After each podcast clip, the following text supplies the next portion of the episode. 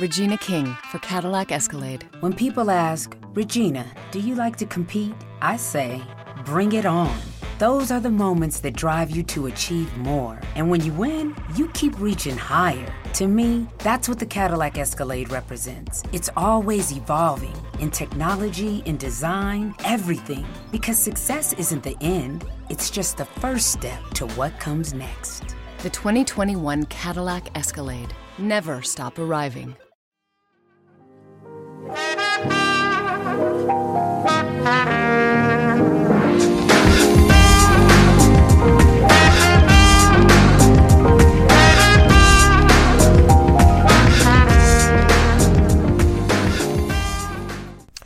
Oh, salve a tutti ragazzi, finalmente siamo ritornati con il podcast sportivo e questa volta finalmente parliamo di un argomento che mi preme, mi preme tanto perché è arrivato il terremoto, il terremoto che in tanti avevano già preannunciato sul finire della stagione scorsa della Formula 1, ma che in realtà nessuno aveva tra virgolette il coraggio, se non alcuni insider, qualche volta la Gazzetta dello Sport ci aveva provato, ma senza reale eh, eh, interesse e seguito, anzi, sul fattore eh, diciamo di, della guida in casa Ferrari tra, con il cambio tra Arriva Bene e Mattia Binotto. Io non ci credevo sinceramente, anche perché dire che Arriva Bene ad oggi abbia fatto male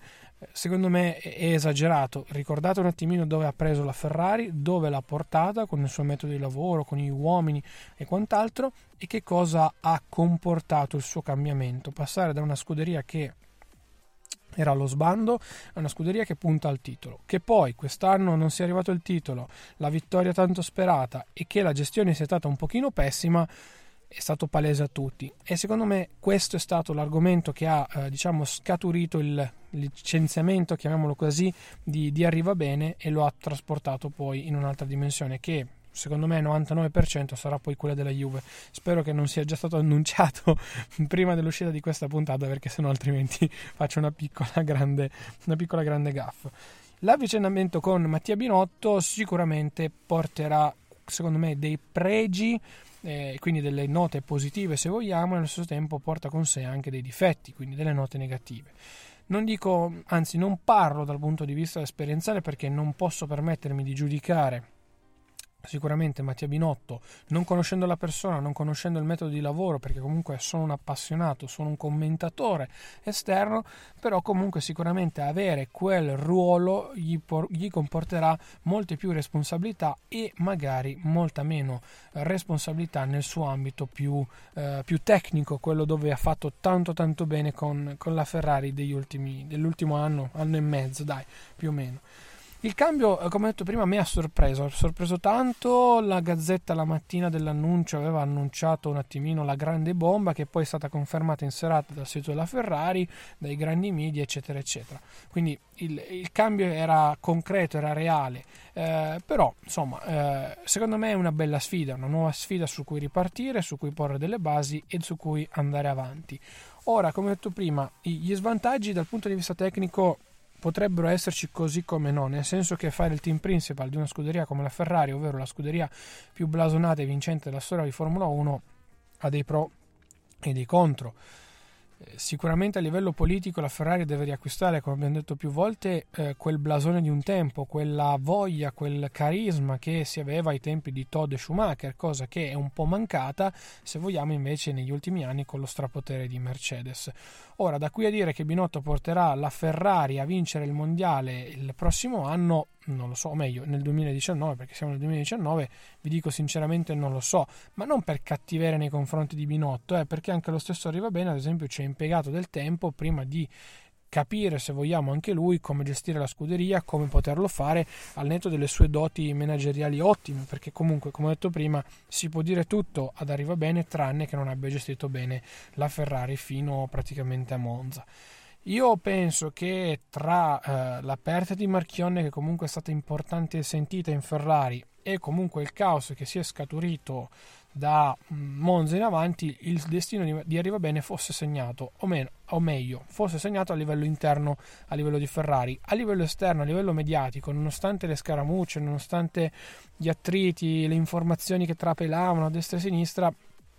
io sinceramente non pensavo a questo grande cambio, anche perché da un lato vedevo un direttore tecnico con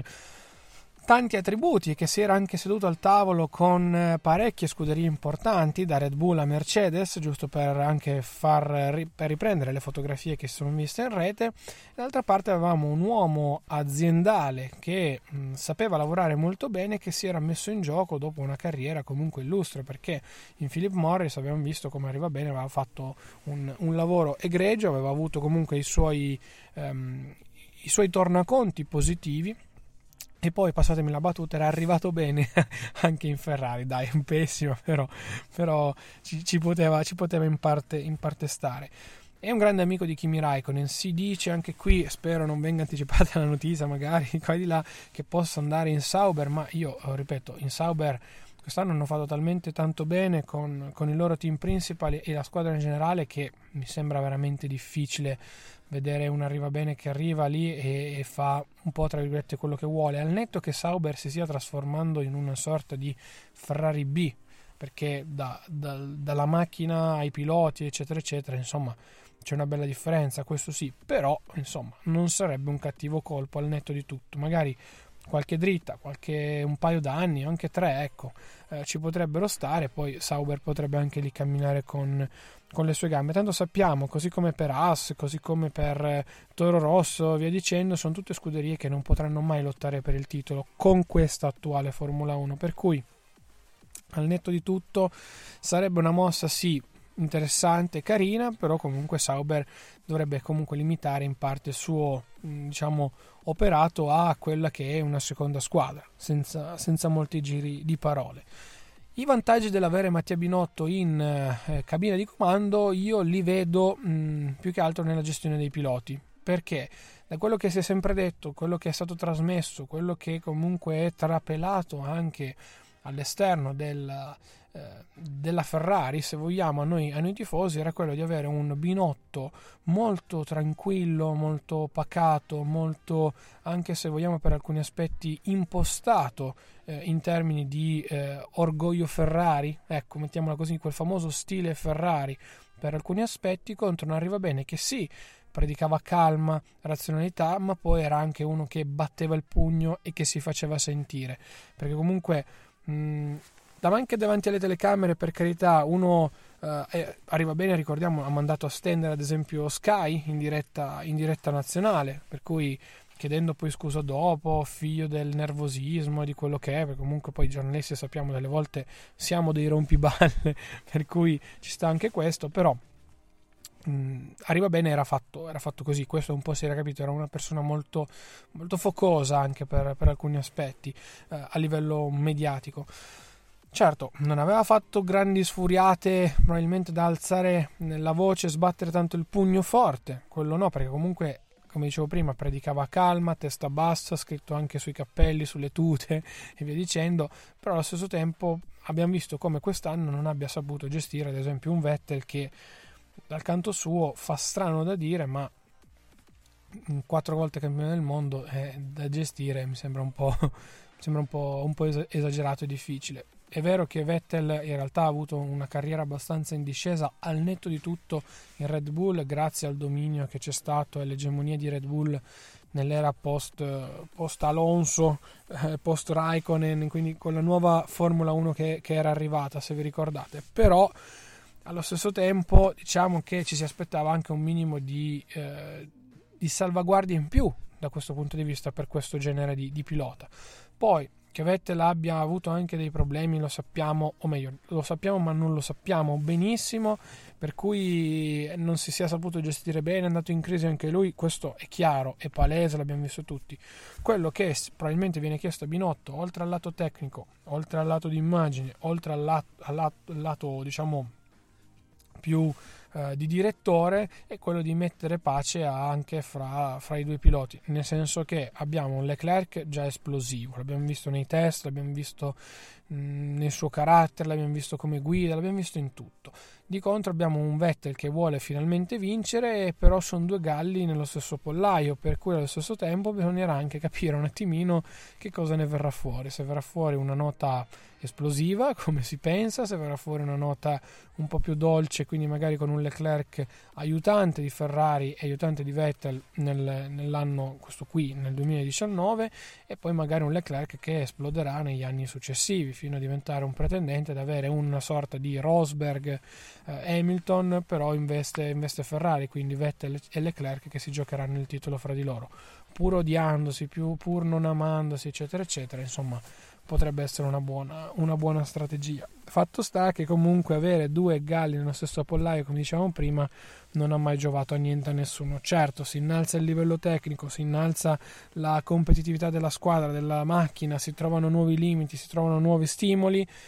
però abbiamo visto Hamilton Rosberg al netto dello strapotere della macchina hanno combinato anche loro delle frettate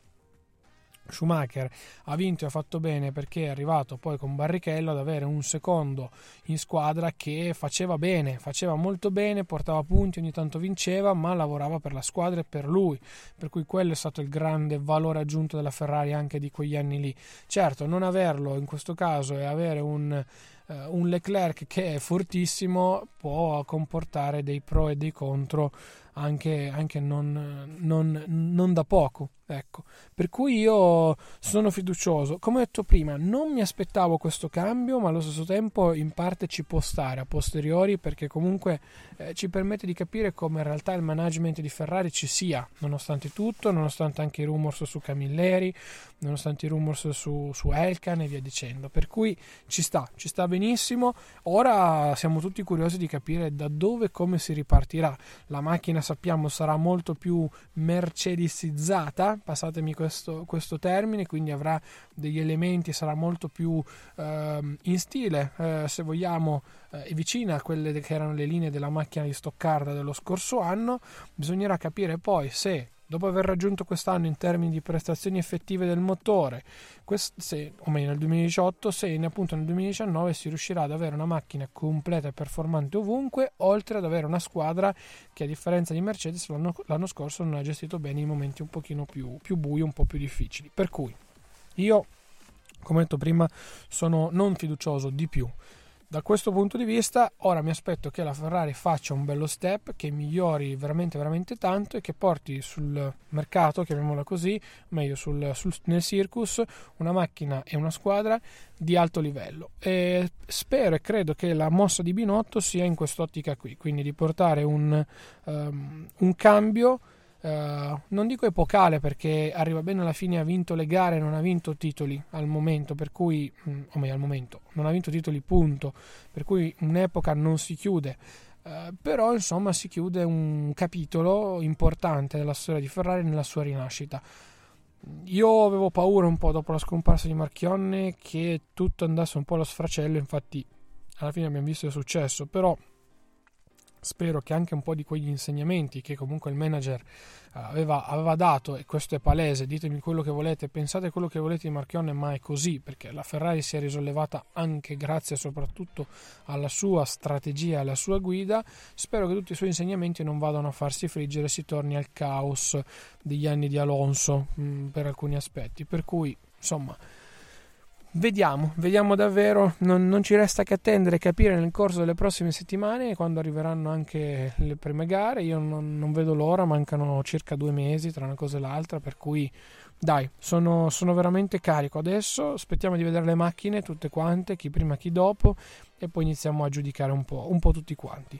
Io come sempre ragazzi vi saluto e vi ringrazio, vi rimando alla prossima settimana con una nuova puntata del podcast sportivo, mi raccomando anche lasciateci una recensione su iTunes perché ci permette di crescere tantissimo e di far conoscere questa trasmissione a tante altre persone, per cui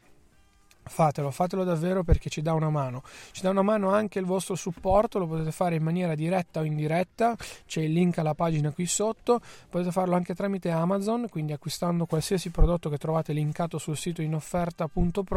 o anche acquistando i, vo- i vostri prodotti, non per forza quelli che vi segnaliamo, partendo sempre dai nostri link. Ripeto, a voi come sempre non costa nulla di più, è Amazon che ci darà una piccola commissione che ci permetterà appunto di fare il nostro piccolo gruzzoletto e di pagarci darci poi il server e continuare a trasmettere questo, questo podcast. Io ragazzi vi saluto ancora e vi ringrazio, ci sentiamo settimana prossima qui sul podcast sportivo di Instagnoso. Ciao!